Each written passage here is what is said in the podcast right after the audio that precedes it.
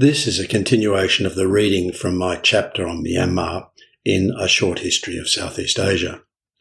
Today I'll be reading part of the chapter that deals with from the 1970s up to the early 2000s. There were sporadic student protests and riots in the 1970s, but these were ruthlessly quelled by the military. A new series of protests began in early 1988, led by students and Buddhist monks. The usual violent reaction from the military this time failed to stop the riots growing in intensity. In August and September 1988, they culminated in widespread strikes and massive demonstrations in the urban areas, coalescing into a demand for an end to military rule.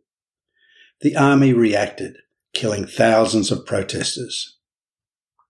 The horrors of these acts were relayed daily to the television screens of the Western world, eliciting widespread protests from Western governments. A new organisation, the State Law and Order Restoration Council, commonly known as SLORC, took over government under the control of the Army Chief of Staff, General Saw Maung. However, Ne Win, who had resigned as chairman of the Burmese Socialist Program Party in August 1988, retained an important behind the scenes role during the 1990s. By the turn of the century, though, his star had waned. In a dramatic move in March 2002, Ne Win's son-in-law and three grandsons were charged with plotting a coup to restore him to power and sentenced to death in August though this was later commuted to life imprisonment, and from which they have all since been released. Ne Win himself died under house arrest in December 2002 and was buried in a private ceremony ignored by the country's military leaders. SLORC decided to hold elections in 1990 presumably because it was concerned at the strong international reaction to the repression of August and September 1988. It also thought that it could control the results of the election through its powerful intelligence service. The election campaign did not go as planned. Daw Aung San Suu Kyi, daughter of Myanmar's revered national martyr, U Aung San, returned from London and quickly became the major spokeswoman for the National League for Democracy.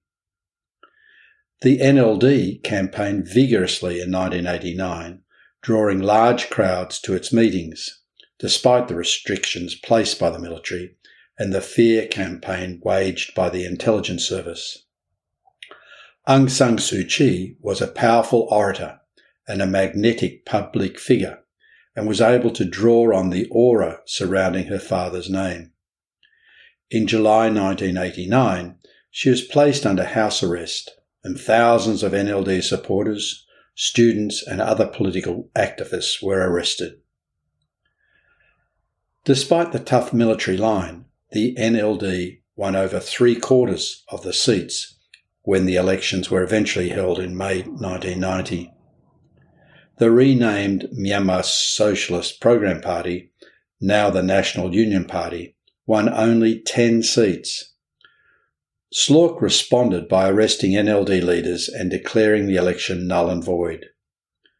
The military subsequently stated that they would retain power.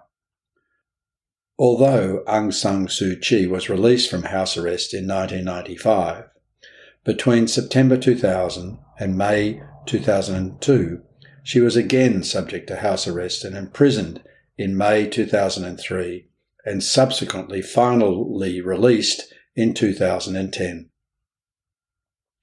The military government, which changed its name from SLORC to the State Peace and Development Council, or SPDC, in 1977, has shown no sign that it's prepared to relinquish political power or lessen its repression of the NLD and popular dissent generally.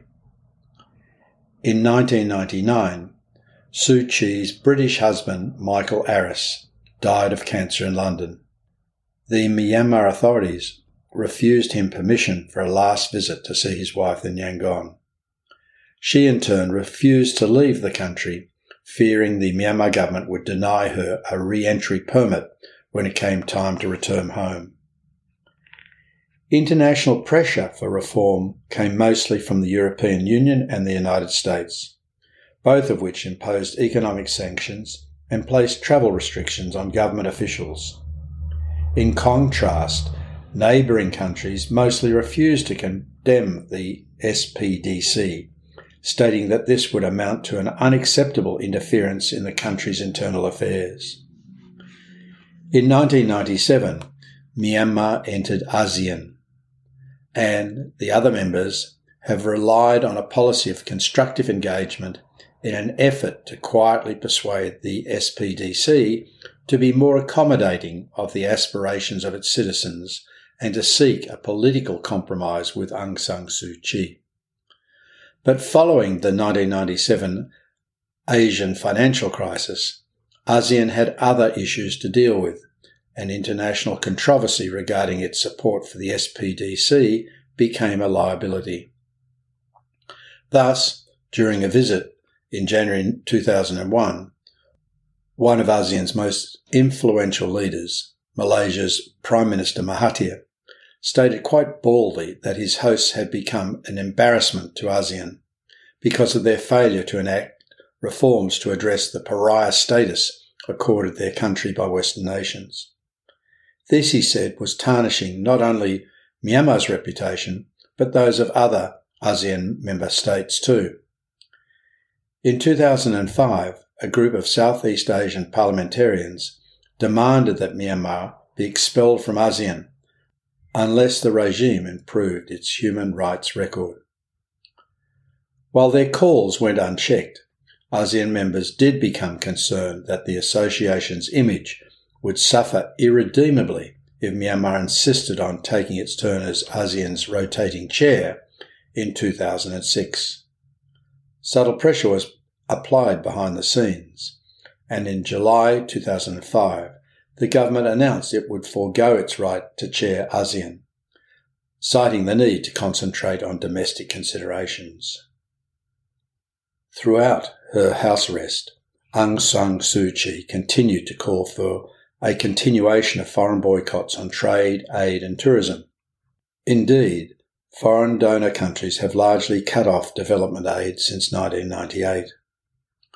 To add to Myanmar's woes, in 2002, the United Nations announced that the country was facing an AIDS epidemic, with 1 in 50 adults estimated to be HIV positive, one of the highest rates in the world. In the same year, the United States State Department reported that poverty is widespread and the economy has continued to slow, the effects of a growing government deficit, rising inflation, shortfalls in energy supplies, and continuing foreign exchange shortages. In September 2007, major riots triggered by fuel price rises broke out in the capital. Thousands of Buddhist monks and nuns joined the protests, which were ruthlessly suppressed by the authorities, sparking sharp international condemnation. Also attracting international criticism was the government's response to Cyclone Nargis, which wrought havoc in the Irrawaddy Delta, which is the source of 65% of the rice grown in Myanmar.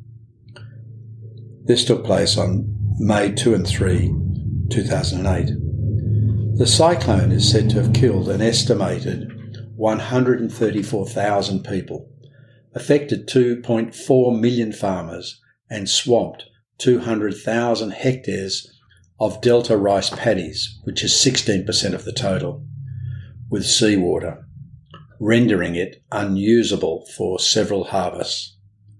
The tragedy was compounded by the government's refusal to avail itself of offers of assistance which flooded in from the United Nations, foreign aid groups, and other governments. These offers were either delayed or rejected outright, which needlessly led to the deaths of many thousands of cyclone victims.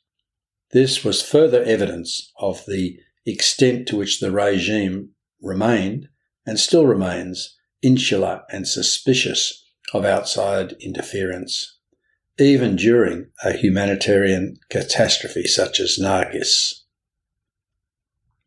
I'll cease reading the chapter here, and in the next uh, reading, I'll cover the balance of the chapter, which is just a couple of pages. Thank you for listening.